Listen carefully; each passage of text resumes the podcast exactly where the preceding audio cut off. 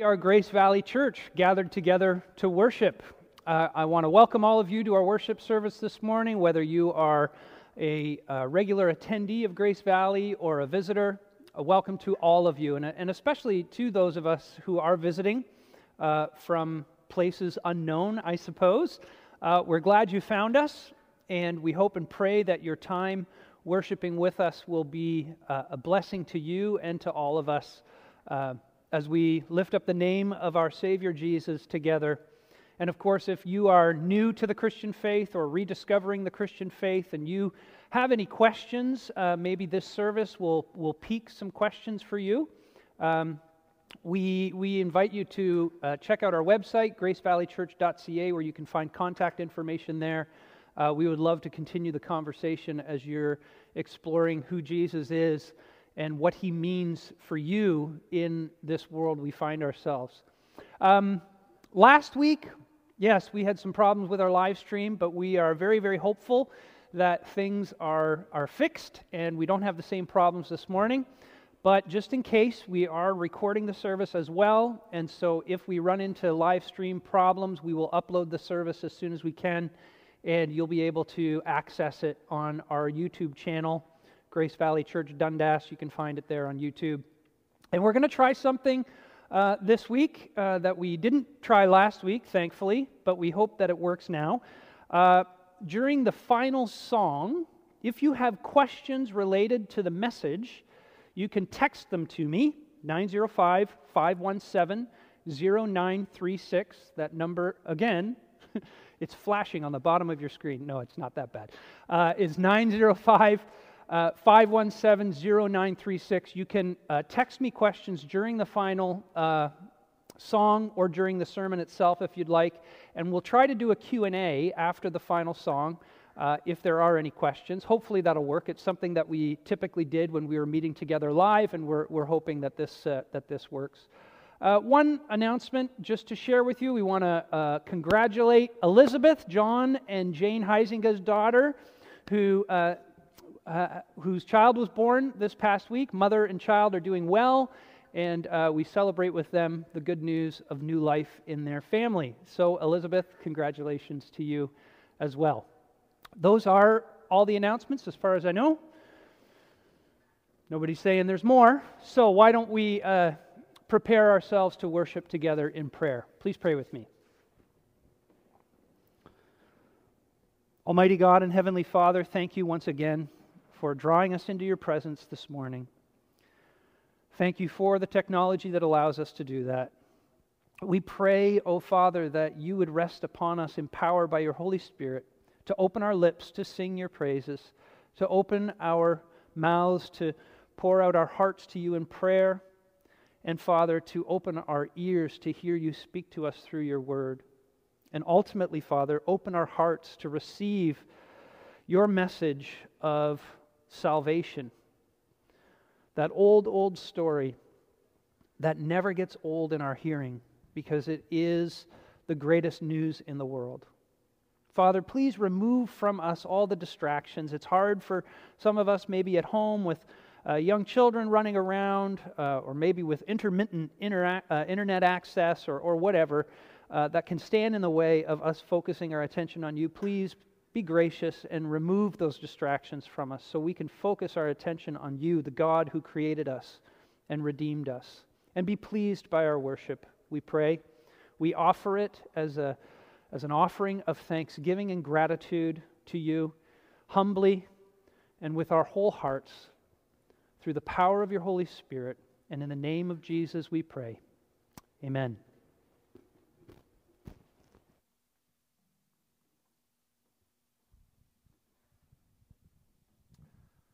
O kingdoms of the earth, sing to God, sing praises to the Lord, to him who rides in the heavens, the ancient heavens. Behold, he sends out his voice, his mighty voice. Ascribe power to God, whose majesty is over Israel, and whose power is in the skies. Awesome is God from his sanctuary, the God of Israel. He is the one who gives power and strength to his people. Blessed be God.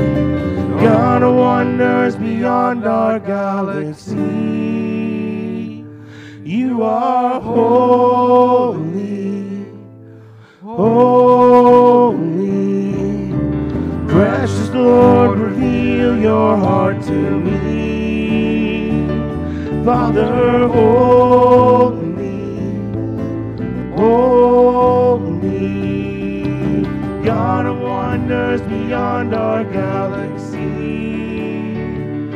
You are holy,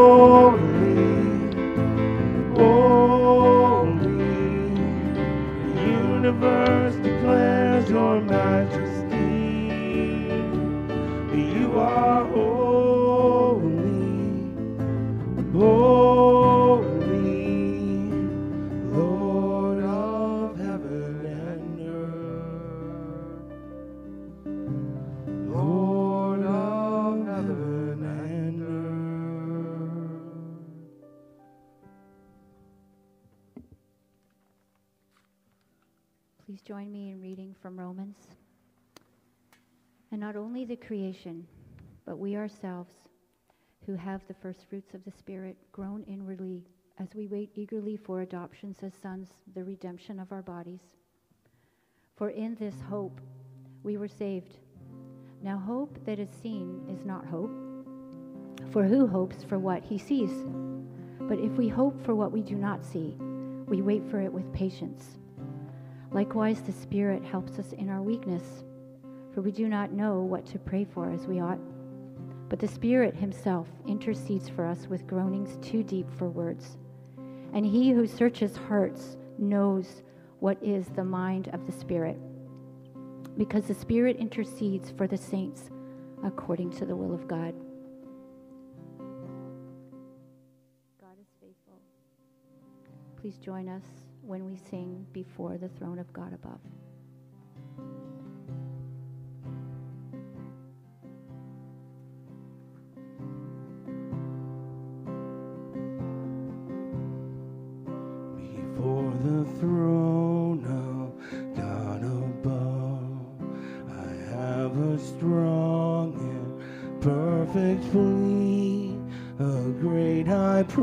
Priest whose name is love, whoever lives and pleads for me. My name is graven on his hand. My name is written on his heart. I know that while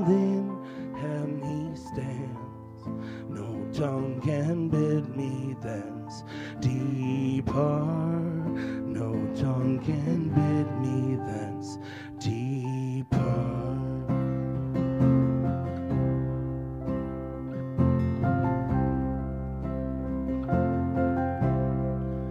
When Satan tempts me to despair and tells me of the guilt within, upward I look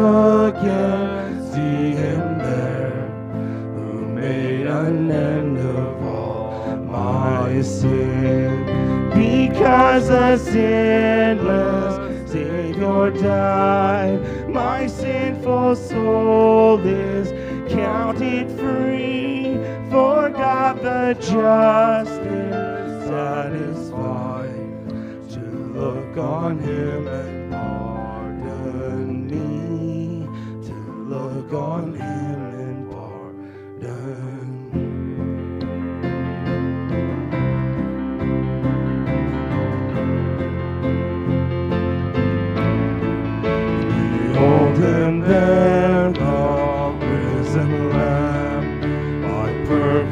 perfect spotless righteousness, the great unchangeable I am, the King of glory and of grace. One with himself I cannot die, my soul is purchased by his blood. My life is hid with Christ on high, with Christ my Savior and my God, with Christ my Savior and my God.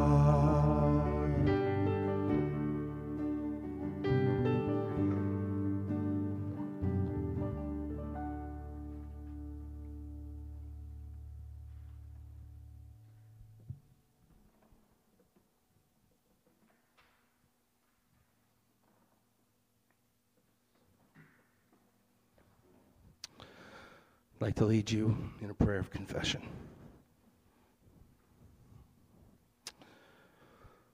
Merciful and gracious Father,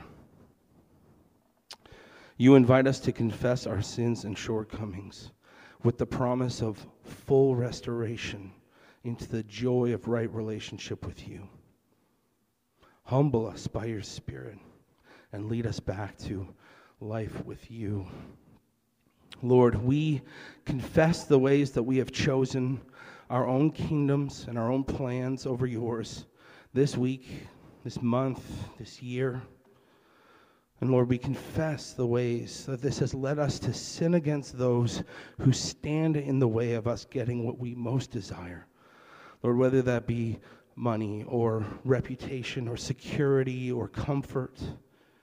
Lord, we have sinned against each other as brothers and sisters in Christ. We have sinned against our spouses. We've sinned against our children, our parents, our friends, our colleagues, and those you have placed in authority over us, all bearers of your image. And in our sin against your image bearers, Lord, we have ultimately sinned against you. Father, forgive us. Open the eyes of our hearts. Help us to truly know your great love and mercy toward us, to see the perfect spotless Lamb of God, the Son with whom the Father is well pleased, interceding on our behalf always. And that we would find our significance, our comfort, our security in the fact that the Creator of the universe, the Holy King of heaven, would do that for sinners like you and me in this perfect, spotless righteousness of Christ. We pray all these things. Amen.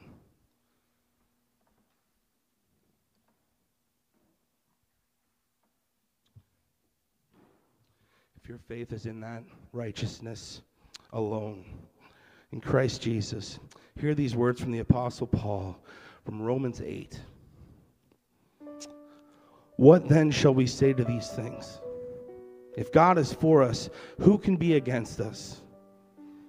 He who did not spare his own son, but gave him up for us all, how will he not also with him graciously give us all things? Who shall bring any charge against God's elect? It is God who justifies. Who is to condemn? Christ Jesus is the one who died. More than that, who was raised who's at the right hand of God, who indeed is interceding for us. Who shall separate us from the love of Christ? Shall tribulation or distress or persecution or famine or nakedness or danger or sword? As it is written, For your sake we are being killed all the day long. We are regarded as sheep to be slaughtered. No, in all these things we are more than conquerors through him who loved us. For I am sure that neither death, nor life, nor angels, nor rulers, nor things present, nor things to come, nor powers, nor height, nor depth, nor anything else in all creation will be able to separate us from the love of God in Christ Jesus our Lord. Join us in singing.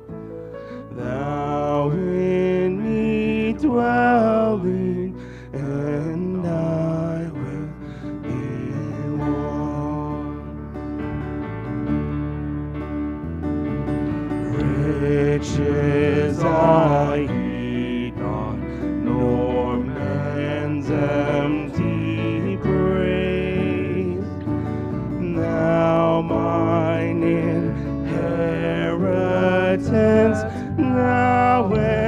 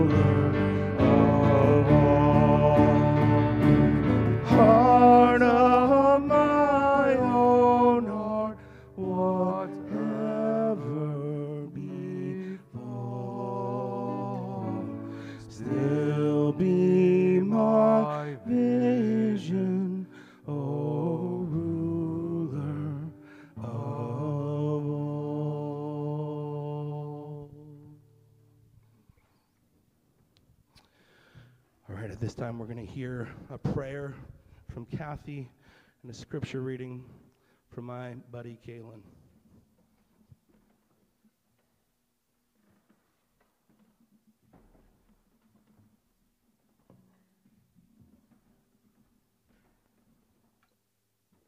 Let us pray. Almighty God, creator of all things, we praise your holy name. Thank you for your mercy and grace, which you shower us with daily, renewing and giving us strength for each day. We thank you, Lord, that despite being unable to be together physically, we can still worship, pray, and hear your word together. Thank you for the technology that allows us to do this.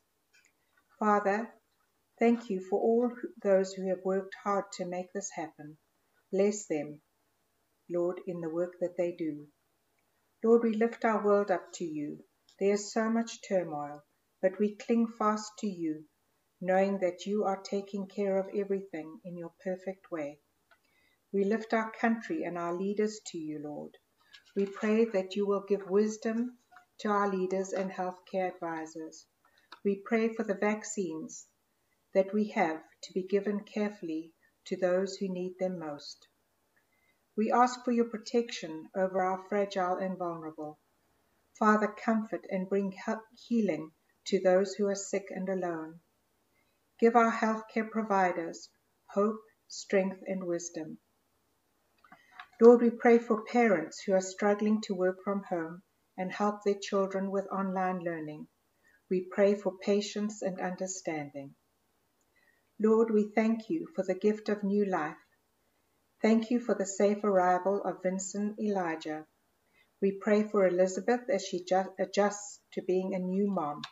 And we pray for Dad Vincent as he has not yet met his son. We pray that you will bring them together soon. Jesus, we pray that you will continue to comfort Johnny's family as they mourn the passing of his grandmother. And we pray for healing for his uncle after his accident. Lord, we pray for strength for Kendra as she adjusts to her new life here in Dundas. We pray for comfort as she adjusts to life without her family being nearby. We pray that you will bring people into her life who can encourage and walk alongside her. Lord, please surround those who are alone during the shutdown. May they press into you and feel how close you are. May peace guard their hearts and give them hope for each day. We thank you for your word, which is powerful and brings life. We pray that we will receive what you have to say to us today through the reading of your word and your message you have for us. In your name we pray, Jesus. Amen. Matthew 3, verse 1 to 17. In those days John the Baptist came, preaching in the wilderness of Judah, and saying, Repent, for the kingdom of heaven has come near. This is he who was spoken of through the prophet Isaiah. A voice of, call, of one calling in the wilderness, Prepare the way for the Lord, make straight paths for him. John's clothes were made of camel's hair, and he had a leather belt around his waist. His food was locusts and wild honey. People went out to him from Jerusalem and all Judah and the whole region of the Jordan. Confessing their sins, they were baptized by him in the Jordan River. But when he saw many of the Pharisees and Sadducees coming to where he was baptizing, he said to them, You brood of vipers! Who warned you to flee from the coming wrath? Produce fruit in keeping with repentance. And I do not think you can say to yourselves, we have Abraham as our father.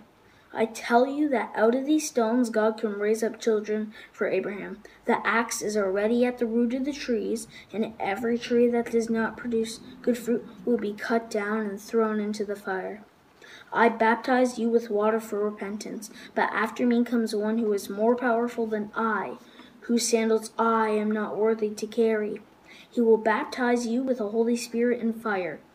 His winnowing fork is in his hand, and he will clear his threshing floor, gathering his wheat into the barn and burning up the chaff with unquenchable fire. Then Jesus came from Galilee to the Jordan to be baptized by John. But John tried to deter, deter him, saying, I need to be baptized by you, and do you come to me? Jesus replied, Let it be so now. It is proper for us to do this to fulfill all righteousness. Then John consented. As soon as Jesus was baptized, he went up out of the water. At that moment, heaven was opened, and he saw the Spirit of God descending like a dove and alighting on him. And a voice from heaven said, This is my Son, whom I love, with whom I, will, I am well pleased. This is the word of the Lord.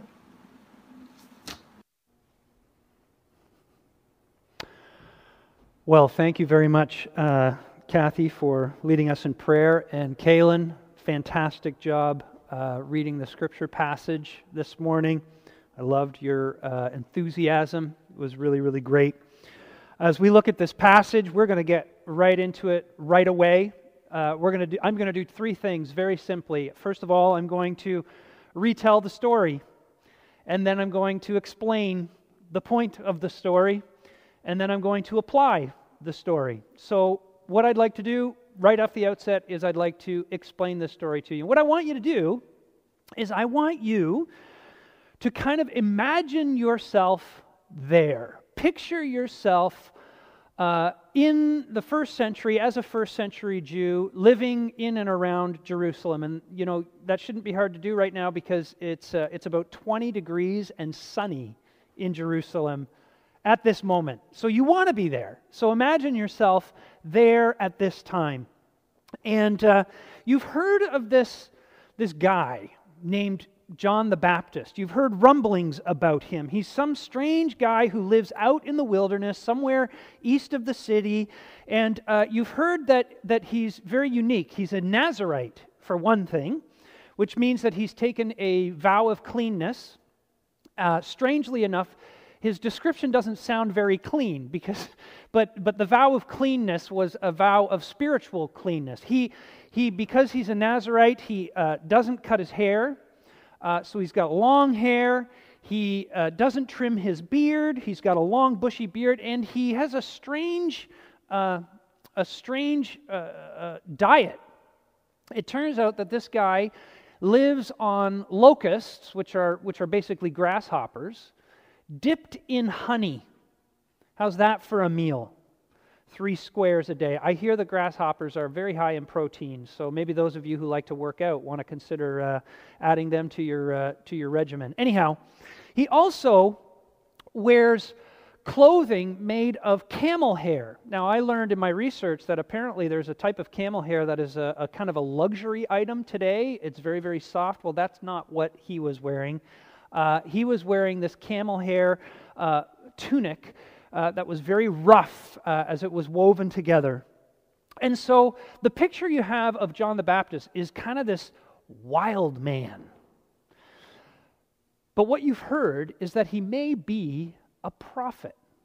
Now, this is notable because there have been no prophets in Israel and in Palestine for the last 400 years. And so, you, like everybody else, are very, very curious about what's going on with this character. So out you go to see him. Now, he has moved from the wilderness to the banks of the Jordan River, and you go looking for him. And it turns out that he's pretty easy to find, actually, because as we read in verse 5, where it says, People went out to see to him from Jerusalem and all Judea and the whole region of the Jordan.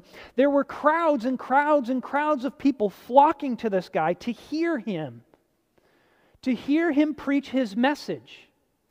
But what's remarkable about this, about this is that his message was this verse 2 Repent, for the kingdom of God or the kingdom of heaven has come near. John the Baptist was preaching a message of repentance. In other words, all these people were flocking out there to see him tell them that they were sinners that they had rebelled against God and that what they needed to do was they needed to repent. That is, turn away from their sin and turn toward God because his kingdom was finally coming. And what's amazing is, is that people actually did it. In verse 6, it says, confessing their sins, they were baptized by him in the Jordan River, which means that people were convicted by his message. They said, Yes, we are sinners. We have turned our, our, away from God. And they were baptized, which was a symbol of their sinful nature and, and being cleansed of that sinful nature through the washing of water. Now you're standing around and you're watching all this happen, and then you see a group of people come who are dressed maybe in, in nice clothes and who seem very regal and very somber and very serious, and you recognize them quickly as the Pharisees and the Sadducees. These groups made up about 5% of the population, but they were the religious leaders of the day. They were the ones who read the Torah and interpreted the Torah and explained the Torah and told the people all the rules they had to follow in order to be in covenant relationship with God. And you think to yourself, well, are they coming to be baptized? You discover discover very quickly no. They're not coming to be baptized. In fact, they're coming to investigate the ministry of John the Baptist. But when John sees them, he does something pretty shocking. He lays into them. He says, You brood of vipers, who warned you to flee the coming wrath? Produce fruit in keeping with repentance, and do not think that you can say to yourselves, We have Abraham as our father. I tell you that out of these stones, God can raise up children for Abraham. And you think to yourself, Wow, this John the Baptist figure, man, he's got guts to take on the religious establishment of the day and to talk to them the way he did. He is one intimidating figure. He, he speaks with such incredible authority. You've never heard anything like this before. And so you're convicted. You're convicted of this message he preaches of repentance. And so you decide to line up along with everybody else to get baptized because you're thinking to yourself, well, maybe maybe this guy's the Messiah. Maybe this guy's the one who's come to lead everybody out of their impre- oppression. They've been under the tyranny of the Roman oppressors, under the yoke of the Romans for so long, and maybe he's the one who has finally come to, to, to throw off that oppression and usher in a new golden age of Israelite life. I mean, he himself is quoting uh, Isaiah in verse 3, he says, A voice of one calling in the wilderness, prepare the way for the Lord, make straight paths for him. Maybe he's the Messiah who's preparing the way for the Lord, God, Yahweh himself, to rule his people in power once again. This guy seems to have the goods. He's not afraid. He kind of looks kind of scary and intimidating. He's obviously a very powerful and charismatic kind of speaker. Maybe he's the guy. And with astonishment, you hear him say this I baptize you with water for repentance. And you think, yes, you do. But he continues, After me comes one who is more powerful than I, whose sandals I am not worthy to carry. He will baptize you with the Holy Spirit and fire. His winnowing fork is in his hand, and he will clear his threshing floor, gathering his wheat into the barn and burning up the chaff with unquenchable fire. And you think to yourself, what? He's not the one? There's somebody somebody greater than him coming, somebody more impressive. He's, he's so much greater than John the Baptist that John says he doesn't even have the right to behave like a slave toward him. That's the, the point of carrying the sandals. Who in the world could that be? You remain in the line, and then after some time, you, you start to hear a little bit of a murmur. You look down the back of the line and you see that there's somebody coming forward, and and you're, you're wondering who in the world is that? And they're, they're walking all the way to the water and, and, and they're, they're, they don't look very impressive. They look like a pretty regular guy themselves and you think that you want to yell out hey man no cuts! And then john the baptist looks up and his eyes lock on this figure and he just sort of freezes. And his mouth is kind of agape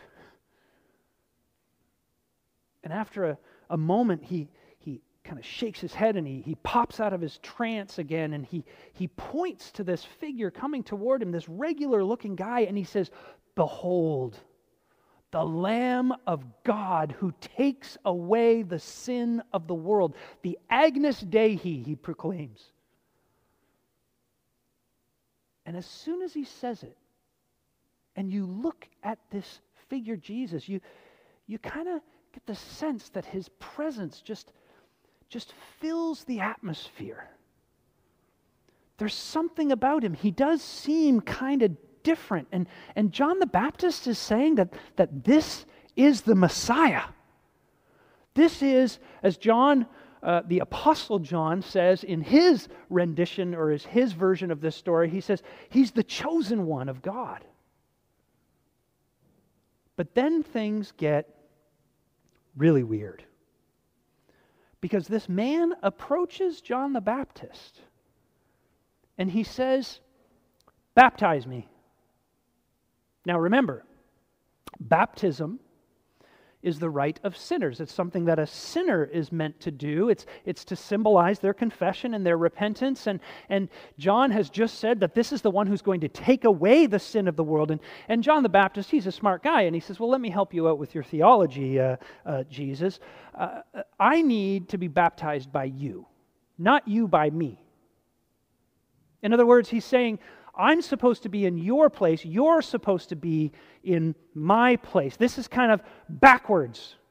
Why in the world would you submit to the symbol of God's judgment on sin while I'm up here administering that sim- excuse me that symbol to you? And Jesus says, "Well, actually I'm the resident theologian around here."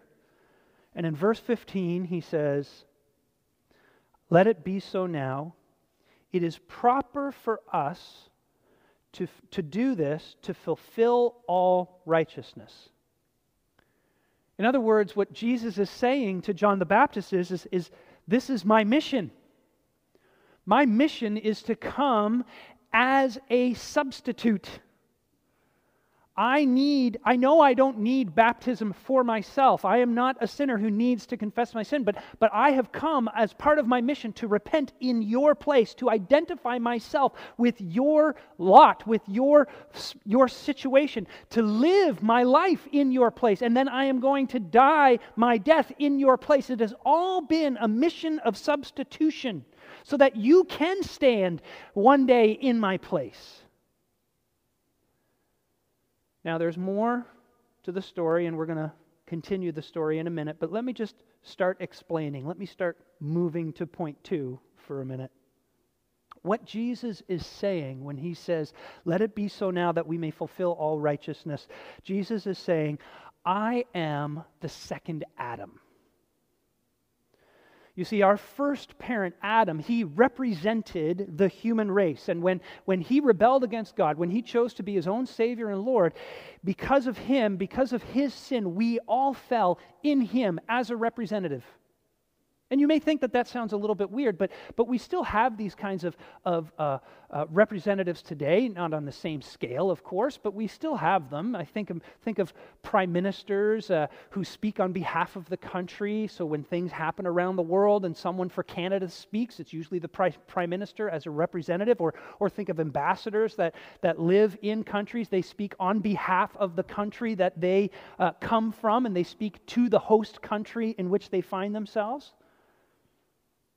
Well, Adam failed us as our representative.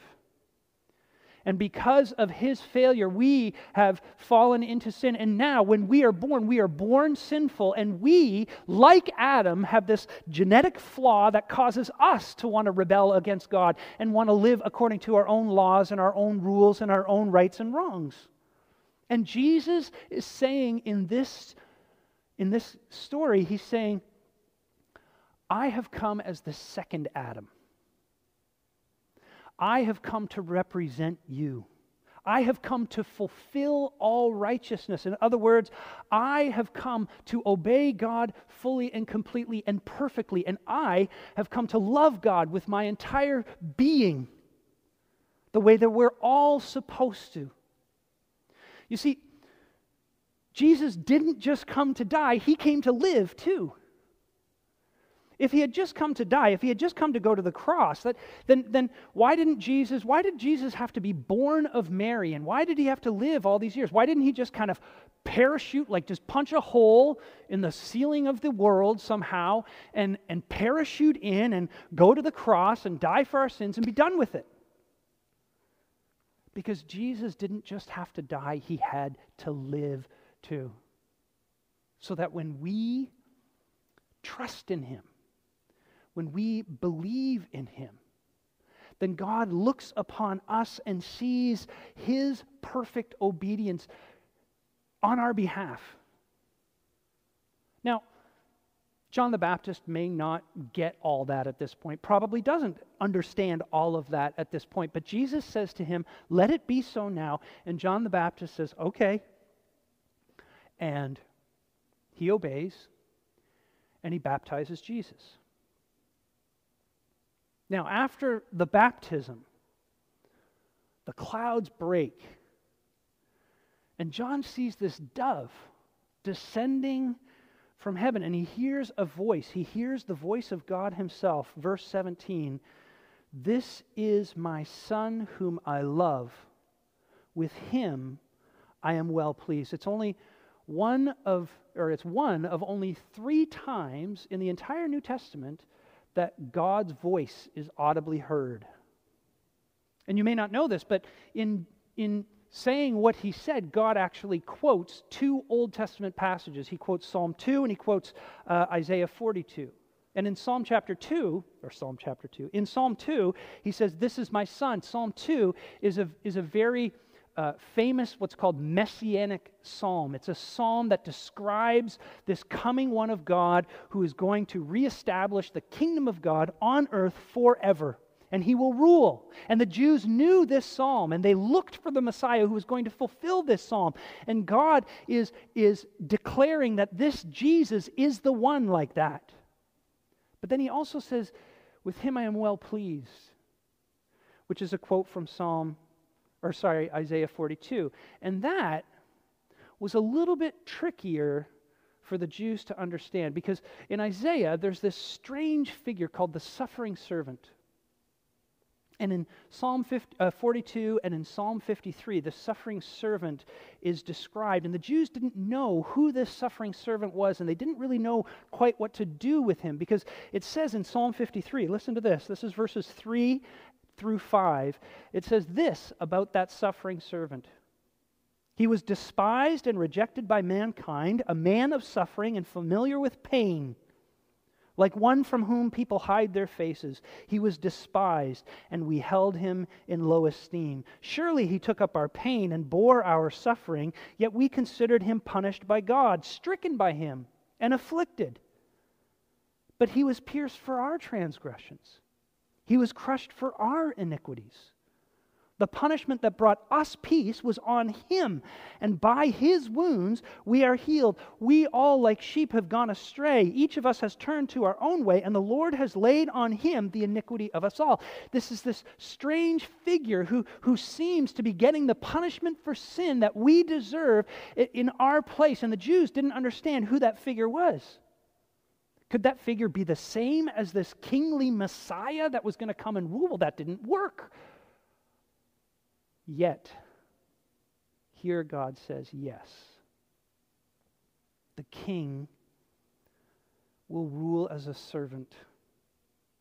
His triumph will come through judgment. His victory will come through defeat. You see, the kingly figure and the servant figure are one and the same. He's my son, whom I love. With him I am well pleased. And the Holy Spirit descends on him and anoints him and commissions him for his ministry in the form of a dove. All right, now back to explaining. We're back to point two. I'm going to say three things about this passage in terms of explanation. First of all, what, does the, what is the significance of the baptism of Jesus? The significance of the baptism of Jesus is that in his baptism, Jesus identifies with us. he throws his lot in with us. He says, I am with those people. Now remember who those people are. Remember who you are. Remember how Scripture describes us outside of our relationship with Jesus Christ. We are weak, we are willful, we are foolish, we are needy and neurotic and selfish and petty and childish and pig headed. That's what we are like. And Jesus says, They're my people. People like that.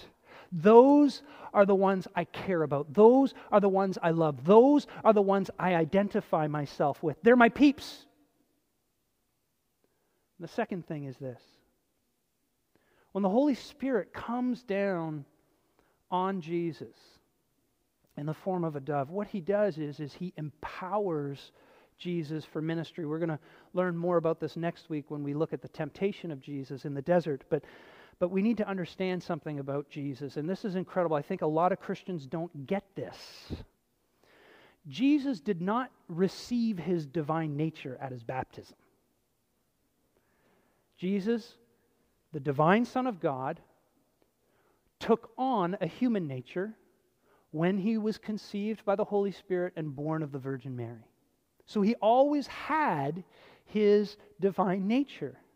But when he became incarnate, when he was born of the Virgin Mary, he voluntarily gave up the prerogatives of his divinity.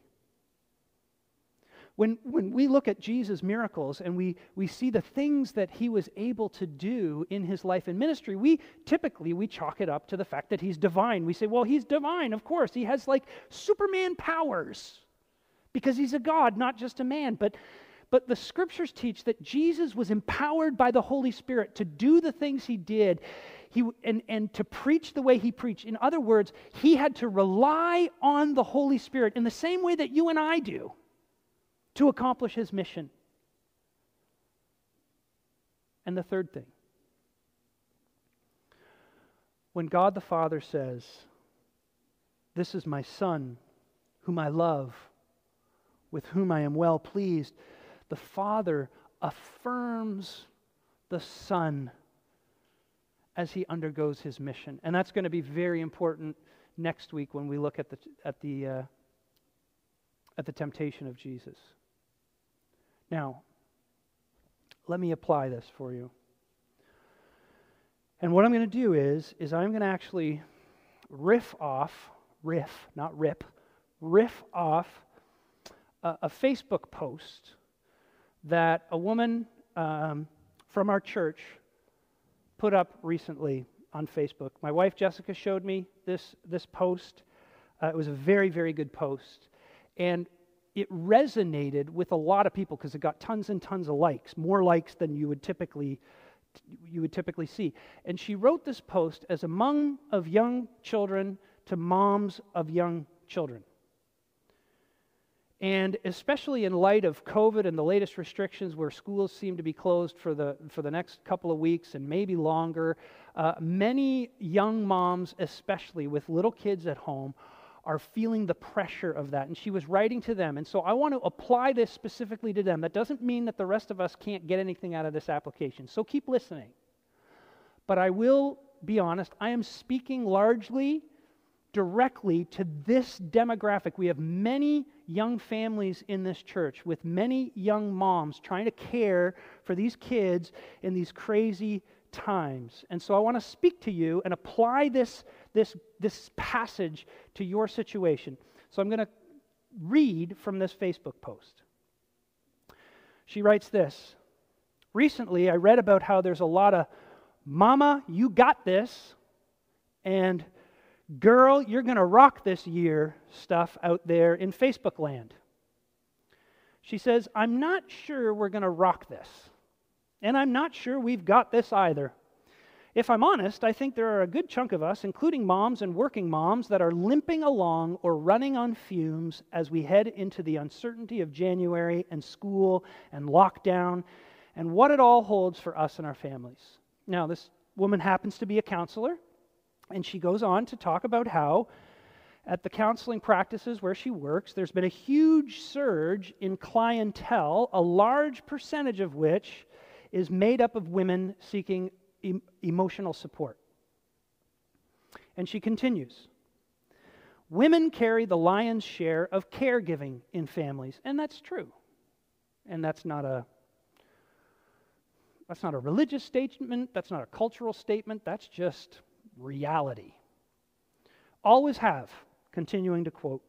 And they're anxious, and they're tired, and they sometimes feel pressure from I don't even know where to rock this year. And so she goes on to encourage women in a, in a way, kind of giving them permission not to be superwomen. This is what she writes. So I'm here to tell you that it's okay not to rock it. It's okay if you don't got it. You're simply going to do what you can to get through every day. And then further down, she writes, and by the way, it's okay to just be normal. I'm not saying it's okay to give up entirely, to pack it in, give everyone the short end of the stick, only to crawl out of our, your proverbial hole in June. But it's okay to be a bit or a lot worn down. It's okay not to be a superhuman. No one gets a medal after this. No one gets a prize for cleanest house during a pandemic or most sourdough loaves baked. I really like that one. Uh, or for the kid who learned a new instrument. It's okay to be a bit weary. It's okay to stay up in the night worrying about your people. It's okay that our caring for our loved ones shows up on our face, on our hips, in our hair color, or under our eyes. It's okay to leave the dishes for tomorrow, kiss our good people on the forehead, pray for them, then flop into bed with our feet hanging halfway off the bed and the light still on. It's really an excellent, excellent post. And I just want to apply the three things I explained to this situation to encourage women just as this woman had done and encourage them with the gospel. Many, many of you young moms, and many women generally, feel a tremendous amount of pressure to please. Christian women in particular, they, they feel like if I'm a good Christian woman, uh, I, or sorry, I am a good Christian woman if I rock it for Jesus in my home. But what this passage tells us, friends, is that you don't have to rock it in your home. You don't need to be super mom or super wife or super worker or super boss because Jesus has done it all for you. You have nothing to prove nothing to prove to the one that really matters because Jesus has proven it all for you. He lived the life you should have lived. And when you feel like you're not measuring up because you lose it with your kids or because the house is a mess or whatever, please, please, please look at Jesus. He voluntarily identified himself with you and said, She's my peep. She's my people, and I have lived a perfectly obedient life. I have never sinned once on her behalf. That's the first thing. Second of all, this Jesus has not left you to flounder. He's given us the Holy Spirit to carry on. First of all, by freeing us to actually believe this gospel message that Jesus has done it all for us. But second of all, to encourage us. You see, in John chapter 14, Jesus tells his disciples, I'm going to send the Comforter. The Holy Spirit is what he's talking about. He's talking about the Holy Spirit, and he calls him a comf- comforter.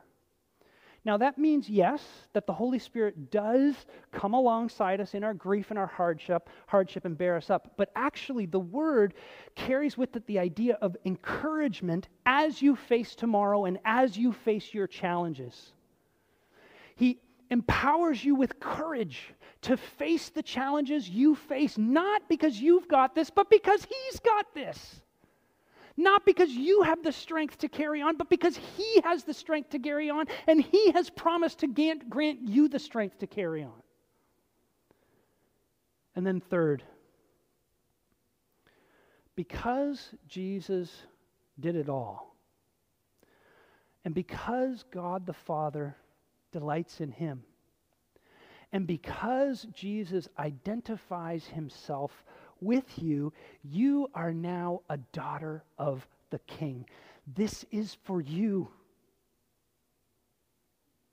What I mean is, is that when you want to blow up, when you want to give up, when you want to break down and you want to lie down, whenever the devil tries to tell you you're not a good mom, you're not a good wife, you're not a good friend, you're not a good daughter, you're not a good worker, you're not a good boss, whenever you feel forced even to concede that you don't got this, that you can't rock this,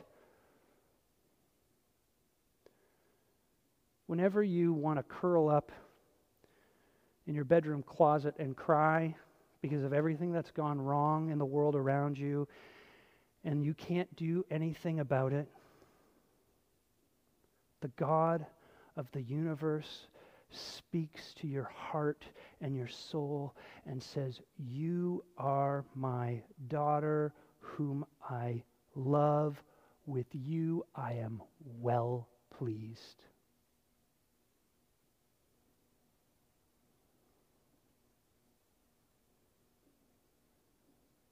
There's not a human on the face of the earth that doesn't need this encouragement. If you're not a mother of young children, if you're a single woman or a single man, if you're a grandpa or a grandma, if you're a middle aged guy like me, you need to hear this too. Jesus identifies with us, the Holy Spirit empowers us, and God Almighty affirms us all through His Son. Let's pray. Father, we thank you for the baptism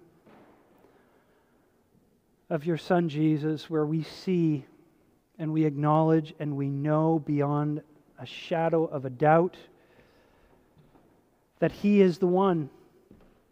He is the one who has come to live for us, that He is the one who has come to die for us, and that He conquered our guilt and our shame by taking it all to the cross and then burying it in the grave. And so when we put our trust in Him,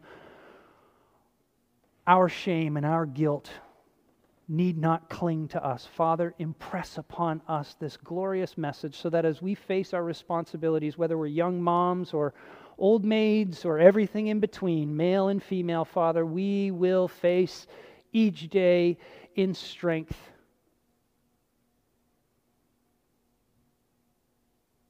letting those words ring in our ears This is my son, this is my daughter, whom I love. With you I am well pleased. Amen.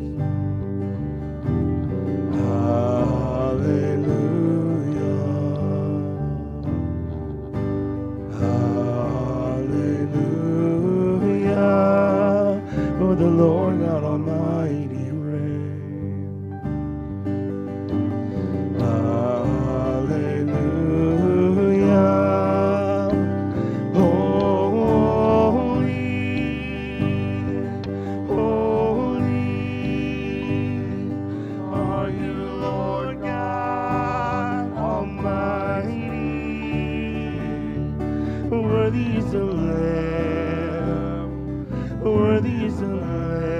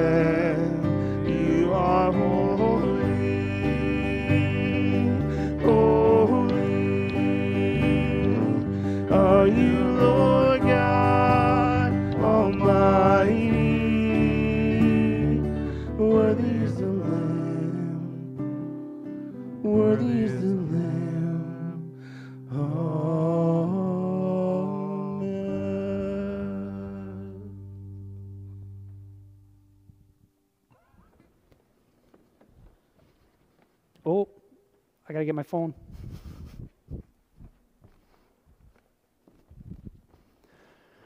So, good work, GVC.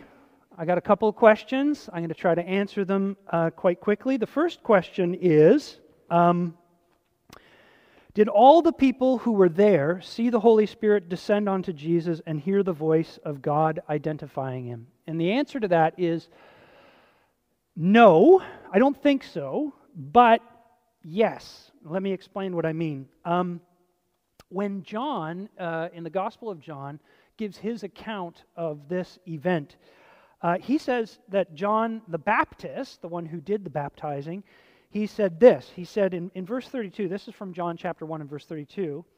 I saw the Spirit come down from heaven as a dove and remain on him, and I myself did not know him, but the one who sent me to baptize with water told me, The man on whom you see the Spirit come down and remain is the one who will baptize with the Holy Spirit.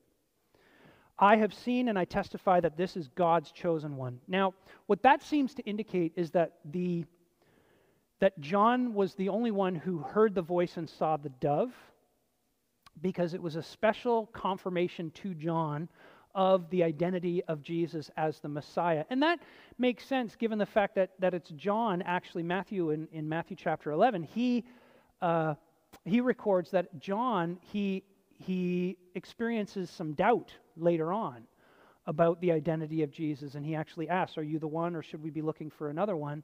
Uh, Jesus doesn't refer to his baptism as the, the reason that John can be certain that, that he is the one. But I think that, that it indicates that John needed this affirmation, this personal affirmation. The reason I said no, however, is that because John then goes on to tell everybody what he experienced.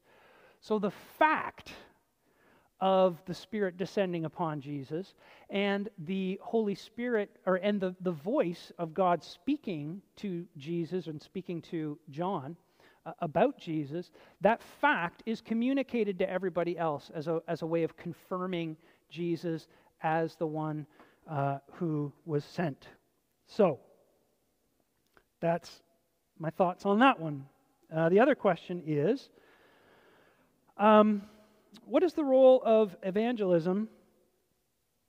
Uh, what is the role of evangelism? Can someone, or as a parent, what is the role of evangelism? Can someone be convinced to repent, or is it the work of the Holy Spirit? It's easy to teach children to repent because of the consequences of sin, which makes them feel guilty, versus being sorry that their sin separates them from God and that grace is available. Um, you kind of answered your question uh, in your question.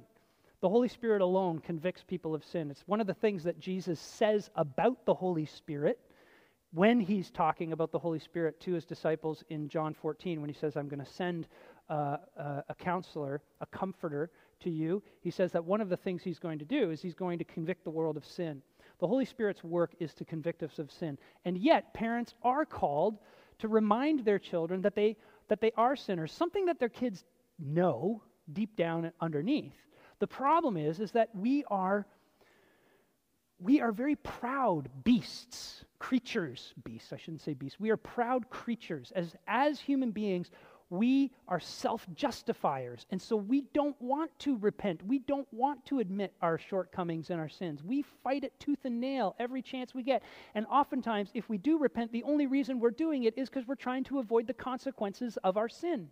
It's not necessarily uh, uh, authentic repentance. True repentance is exactly as you described. Not hating it's hating what you've done not because of the consequences of, of it, but because of what you've done to the relationship with your, with your God because of it. Separating yourself from your God. And we, we got to remind our kids that that's what repentance is about. So that we don't turn our kids into legalistic repenters. We got to keep calling them to remember that life in communion with God is far sweeter than any other kind of life. And the pathway to that kind of life is always and ever through repentance. Um, oh, this is an interesting question. What are the thoughts? What are your thoughts of people, denominations who use this passage as the example for infant dedication and then adult baptism, citing the fact that Jesus received the sign of the covenant twice through circumcision and baptism? I actually don't know this as one of the main arguments for. Uh, what you could call believer's baptism. Um, I, I, I, don't actually think it fits uh, very well. Um, what do I what do I say about that? I say that I will write you a longer explanation um, later on. Uh, it's an interesting question, but like I said, I have not seen it as an argument uh, as a main argument at least, of kind of in the debate between uh, uh, covenantal baptism and what, what is often described as believers uh, or credo baptism. But thank you for the question. Thank you very much for the question. I got to think on that. Okay, we've come to the end of our service, friends. Thank you for bringing, sending in your questions. I hope this has has been uh, has worked and that has been good for all of us. I invite you now to stand uh, with me, please.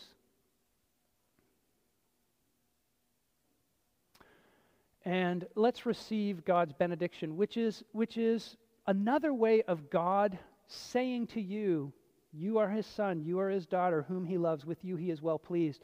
These are God's words to you as you face whatever you face this week. You face them knowing these truths about you. Lift up your hearts to God and receive his benediction. The Lord blesses you and keeps you. The Lord makes his face to shine upon you and is gracious to you. The Lord turns his face towards you and gives you his peace. Amen. Have a wonderful day.